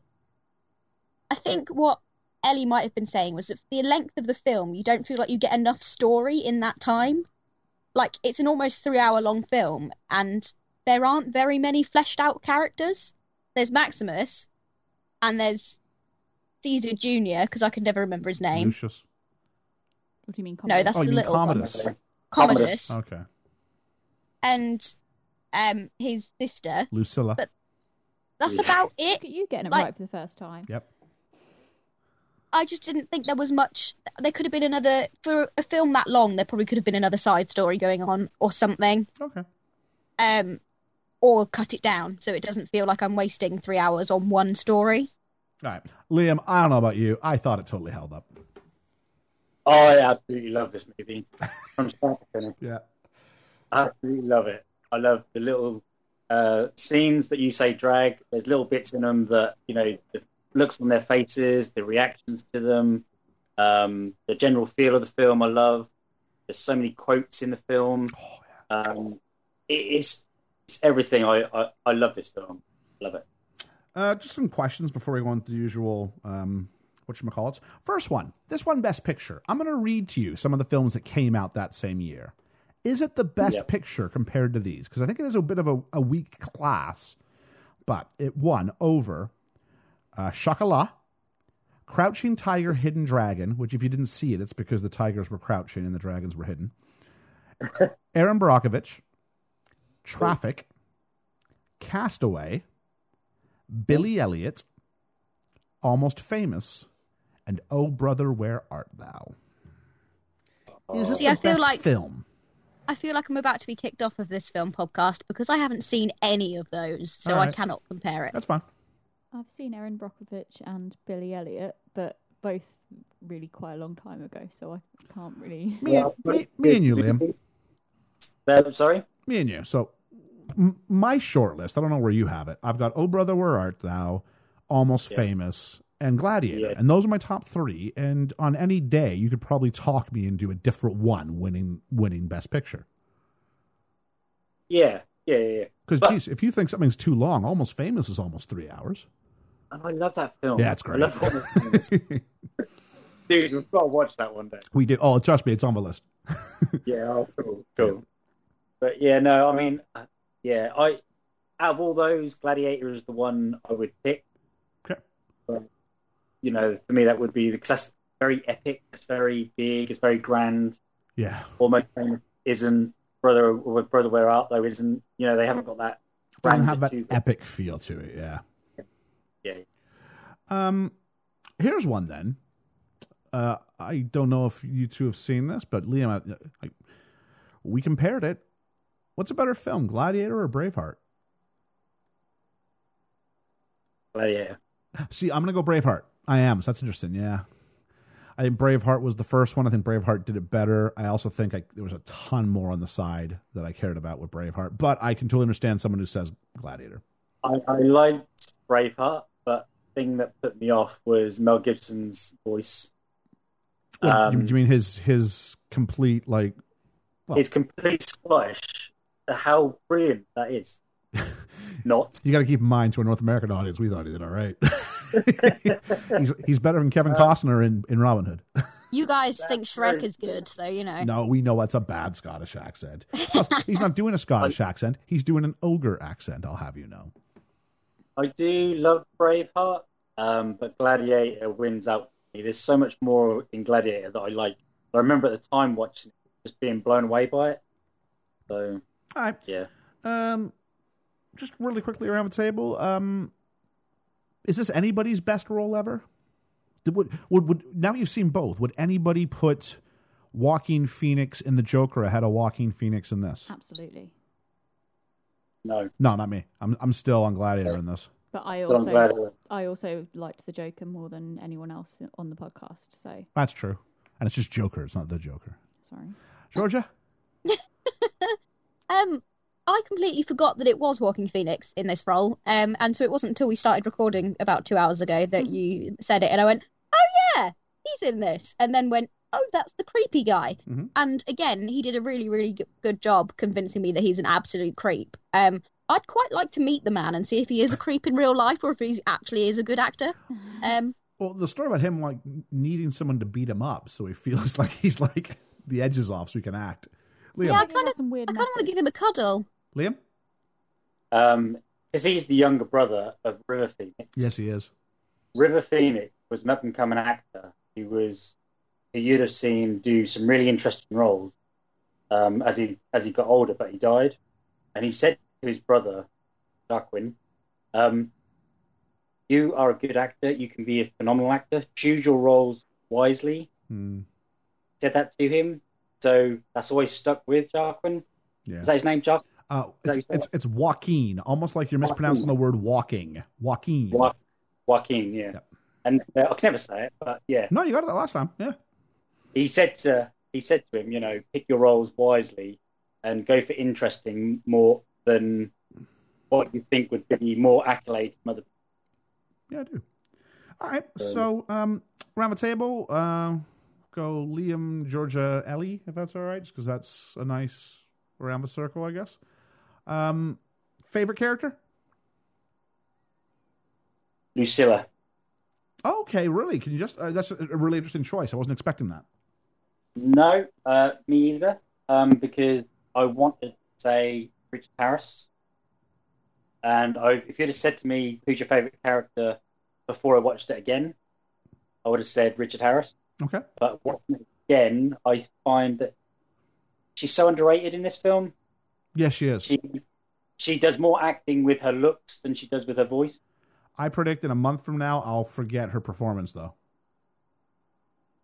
Maybe Yeah, you won't but- this time. It's just because all the big names, right? And you're just kind of going, Yeah, I totally agree. And that's why I said to you, Richard Harris was the one for me until I rewatched it Yeah. and I watched it with fresh eyes again. You know, so yeah, for me this time round is her. Georgia. Uh, naked slave with a good butt. I liked him. Um, I also really liked Proximo when he's talking about giraffes. Um, but actually, seriously, I really, really rated. Oh, what's his what's the what's his friend's name? Duba? Max.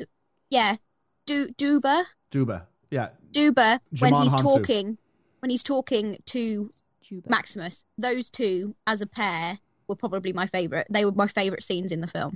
Anything where the two of them were together. Yeah. I thought they were important actually for this film. Yeah. Yeah, yeah. I agree with you. It was that. the it was they were kind of the only scenes where that it wasn't direct fighting Yeah. or um what's his face being a creep Was that it- were actually interesting. It was the only moments of warmth, give or take maybe one or two Yeah. moments with some other characters. Ellie? Uh, Marcus Aurelius is that his name? Yep. Um, so yeah, Richard Harris. But, So it's like 25 minutes in, you're like, Um, not done, but like your favorite well, character. herein lies my problem with the film being too long. There wasn't enough of Richard Harris in it. Um, now I think I, f- I found it really interesting actually to to watch this because I've only ever seen Richard Harris playing Dumbledore before, but that was sort of a really key part of my childhood, and Mhm. I I loved him in it. Um, and I think that the way that he delivers his lines as Marcus Aurelius is very similar to how he delivers his lines of Dumbledore because he does a lot of sort of whispered delivery and just oh, and he also says ah a lot. Oh, does he? Okay. And he does that as Dumbledore as well. And I just thought it was really, really interesting to to watch it, even though he it's been a long time since I've seen the Harry Potter. And I feel it's important to note that this was before Harry Potter. So, yeah, so maybe he's borrowing a little bit from, the, maybe like Hans Zimmer, he's borrowing from this film later on in his career. Yeah, it's just lovely. Um, I'm going to go with, it's funny because I'm not going to choose one of the big two either. Uh, I, I think Russell Crowe's great in it. It's a star making performance. Uh, Joaquin Phoenix is tremendous, but I, you know, we've given him a lot of shine. So I guess maybe, I don't know if it's, I really, really liked Oliver Reed. Yeah. like really liked him. And the first time I watched it, I didn't get him. I don't think he was just a pl- he was a plot point. But I, maybe I'm older. Maybe, well, I am older, obviously. Still maybe about it. Maybe I'm older ten years Maybe I'm later. older than I was ten years ago. Maybe you've gone in that sequel version of Gladiator. maybe the Roman gods in have sent me back to give this film a second watch, and I'm going. Really, really liked Oliver Reed in it. Really, really did. I think Joaquin Phoenix is delightfully creepy, and Very, like, makes my skin crawl. And maybe that's the deal. Is the first time I saw it, you get him. You go, okay, he's a creep. I really don't like him. And maybe the second time through, you're able to focus on other characters just a little bit more. And so I was able to go, ooh, really like what Oliver. Harrison- and I'm going to ar- Ol- Oliver Reed. Sorry, I'm going to argue he does have an arc. There's a character who has an arc as well because he totally changes throughout the course of that film. Yeah, no, I'd agree with that. I just couldn't remember who I was talking And about. it takes layers before he lets Maximus in to tell him the story, then talk about who they are fundamentally as men, and then for him to change who he is fundamentally as a man. Liam. One of the most um, disappointing characters for me was Derek Jacobi. I just thought for someone of his ilk, someone of um, his generation in this film was lost. Help me out. Which one's he? He's um, the good senator. He's he's the good senator. Yeah, I I see. I liked him when he was on screen. The problem was the I just didn't feel there was enough of him. yeah, he was just Mm. lost in it. Yeah, I think- he's a renowned great actor. How you can have a three hour script and not have enough for something like that? It's kind of weird. Yeah. Uh, best best bit, best moment. Let's go back. Liam, you got a best the best part, best scene, best something. Yeah. Don't you turn your back on me, slave. What is your name? My name is Maximus Decimus Meridius. I'm of the Army of love it. Love it. Love it. Love it. You'll have your vengeance in this life or the next. Georgia. Yeah. What a what a Um, I think probably the I've kind of mentioned the bits with um Maximus and du- Duba. Um, see, I'm as bad as you with names. I just don't say them much. Um, are were my favourite bits. I really enjoyed the fights. I thought they were really, really well done. Um, I liked the bits with the tigers, especially as they were real tigers. I thought that was good. Um, but yeah, no, there's a couple of other little bits. Um, when uh Caesar Junior is smashing the face off of Caesar, Caesar on a statue, I quite enjoyed that because I was like, oh, so that's why ancient statues never have noses. But uh, yeah, no, I I enjoyed it. Ellie? Um, you know the bits near the start that've got Richard Griffiths in them. Uh, not Richard Griffiths. That's that's uh, Uncle Vernon, isn't it? In Harry Potter, Richard Harris. Um, yeah. So probably the bit like where he's talking to Maximus, Hmm. asking him to take over and stuff. Yeah, I mean something in that we talked about um, Maximus and Duba and um, the warmth that that creates in a film that needs it. I think we did see some of that in that point as well with anything with him and Marcus Aurelius. So th- there's that. I guess uh, some you guys have talked about that, so I'm going to go ahead and put mine on the opposite of that, and I'm just going to go where anything where Joaquin Phoenix dials the creepiness up to ten. because to have a great movie, you have to have a great villain that you want to see. And in order to ha- and then how do you do that? And we were given some really psychological, you know, if you're going to reuse that metaphor of prison of fear, then you better create a, bl- a prison of fear. And it, it happens. It happens with Joaquin Phoenix's performance in in this film, and the two actors who are opposite him play opposite him very well. So well done too, because one person's got to be menacing, but the other people have to react appropriately, and it was done right. Yeah, and he, yeah, he is a great performance in that film, and I just think that for some, because I hate his character so much, and yet that's a true great actor, don't you think, to make you feel that way? Yeah, no, no, absolutely. So, you know, take on a part like that for people not to like, you know, and he didn't do any justice in any way, shape, or form um, to make him a nice character in any way. He was just bad from the start. Yeah. Jealous, envious, wanted to be Maximus, didn't he? Yeah, yeah. Never, never got why people didn't like him because Maximus wasn't looking to be liked. He just did the right thing. Yeah. Everything was forced by him. Yeah. Uh, Liam, Little Grumble. Yeah. What's the what's the thing about this film that kind of grinds your gears? Quintus, the flip, the flipness of his. It wouldn't Col- take it wouldn't have taken much. Yeah. A couple of camera shots. Yeah, would have done it for me. Georgia. Um, so my little grumbles are are small, little, tiny things because I think I've kind of gone over the fact that I think some of it just is a bit too long, um, or isn't fleshed out enough. Um, so I'm just going to read you a couple of my notes from throughout the film. Here we go. Uh, uh, uh, uh, uh. We are one hour into this film, and we only now are having our first gladiator match, which annoyed me for a film called Gladiator that we had to wait an hour for a first gladiator match. Um, the poster for the gladiators that we saw was on a rectangular A4 sheet of paper. I was like, come on, guys. That is obviously an A4 sheet of paper that you just printed onto. We Let me find out. The special effects department I've put in here did a wonderful job, but they should know that not all blood is bright red because that annoyed me. Um, the punching sound, and then the last one, the punching sound effects in that Fight Club bit right at the end. Oh, I liked it. The Foley team. God bless Foley it. artists. I love them. But they were obviously smacking a watermelon. Like, it was. That's fine. Okay. oh, come on. Make it sound more realistic. And then just the fact that the crowd at the end there stayed miraculously silent throughout the whole thing because it was as if they hadn't actually been added back into the audio. Oh, I think it's they're stunned with silence and they're hanging on the moments of what that means and the bigness of What, what, all be. 20,000 of them? Yeah. That's called suspension of disbelief, though, Georgia. That's all that. Or else we, we could tackle, oh, you should have died in the first fight. I mean, we can go ahead and just talk about probability No, he's a good. He's no, no, no, no, no. There's a there's suspension of disbelief for one person. I can believe that he can make it through that. He's a good fighter.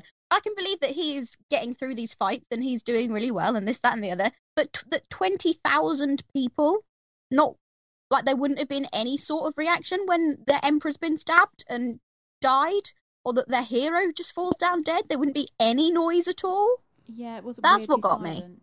Oh, see, I think it's powerful because it's silent, and I'm okay with that. Yeah. You asked for my grumbles, I gave you my I, grumbles. I asked for a little grumble, and one of them. I gave you five small grumbles. it's called it's called my little grumble. It's called my big grumble. What's the exchange rate of a little grumble to five small grumbles? I don't know. Ellie, Well, I'll even that out a bit because I think I've already said everything I wanted to say about the pacing, um, and I didn't really have any bits that I particularly disliked apart from just the, how long it was. Yeah, I mean, I don't know if I brought it up at the start, but um, Ridley Scott was asked about the extended version. Someone called it a director's cut, and he went, "No, no, don't call it a director's cut. The director's cut was the one that was that was in the theaters. This is kind of more or less just a way to you to like resell it and make money because the people who saw the first one and loved it will go, "Oh, you gotta see the extra footage." Uh, I wonder how much the death of Oliver Reed changed that third act and changed the bit where they all kind of raid the house because apparently the writer who did the final draft got back to London finally. Job was supposed to be done and got phoned up and said, "We need you on a plane. Oliver Reed has died. We got to figure out what we're doing next," and had to go back out. And so I don't know what that does, but I think there's a bit in the third act that drags considerably. And I don't know if it was because we was watching the extended cut. I don't know if it's because of the death of Oliver um, Reed, but something kind of went wrong. And yeah, there's a lot more you could have done to make that final fight feel even bigger than it did. It just sort of happens with very little causality or reason. Yeah, the, those like 10 minutes before that as well, when he gets Yeah. captured and all that kind of bit, you kind of go, oh, oh, okay. And then and then they're fighting. Like there's no, Yeah. there's not much dialogue there at all. You're kind of going, He could have gone to his sister and said, "Fine, I'm going to beat the man you love in the arena which the people love him at." And that, and you see him walking down. You see him latching his armor on. You see him choosing white. I mean, all these things could have done to make that feel. You know, I don't need like a like a montage or a big rock song in the background, but just something to make it build a little bit, so that when you finally have that moment where he walks in, and you know, Marcus is kind of like. Sorry, Maximus is kind of like, you know, almost like in the Jesus pose, right? yeah. like you know make that feel Interesting comparison, as his Yeah. wife and kid have been Well, that's it. but it was a roman thing wasn't it but still and make that feel big make that confrontation feel earned as opposed to movies got to end in 10 minutes Yeah, it's, So, yeah. it's kind of how that felt at that point. But I enjoyed the fight. So yep so that leaves us to a couple of things uh, the age game the age game we'll, we'll quickly rattle through this let's go georgia liam me on that one the age game uh, maybe So, maybe three or four people in there okay, so we'll start with Russell Crowe. I haven't got a clue how old Russell Crowe is. I know he's relatively old now and did an awful job in Les Mis about eight years ago. Um, I'm gonna say at this point he is 35. Liam? I'm gonna say 34. I'm going to go 32 mel gibson was too old at 42 so we'll cut a decade off He was 36. wow Oh. This is in this is based on how old he would have been in 2000, and it was released on the first of Yeah, it's fine. January. So Yeah. he would have been Wow. like, kind of 35, Yeah. probably, Alright. yeah. Um, Mel Joaquin, Gibson's lazy. That's what I just. I Joaquin Phoenix. I think I know this one. Um, see, I don't know how old he was in Joker, so um, 27. 24. I believe he's 24. So I've got 25, but yeah, he would have been 24 during the filming. Alright. Yeah. Uh, Richard Harris. Ooh, Marcus Aurelius, Dumbledore himself. Uh, s- 68.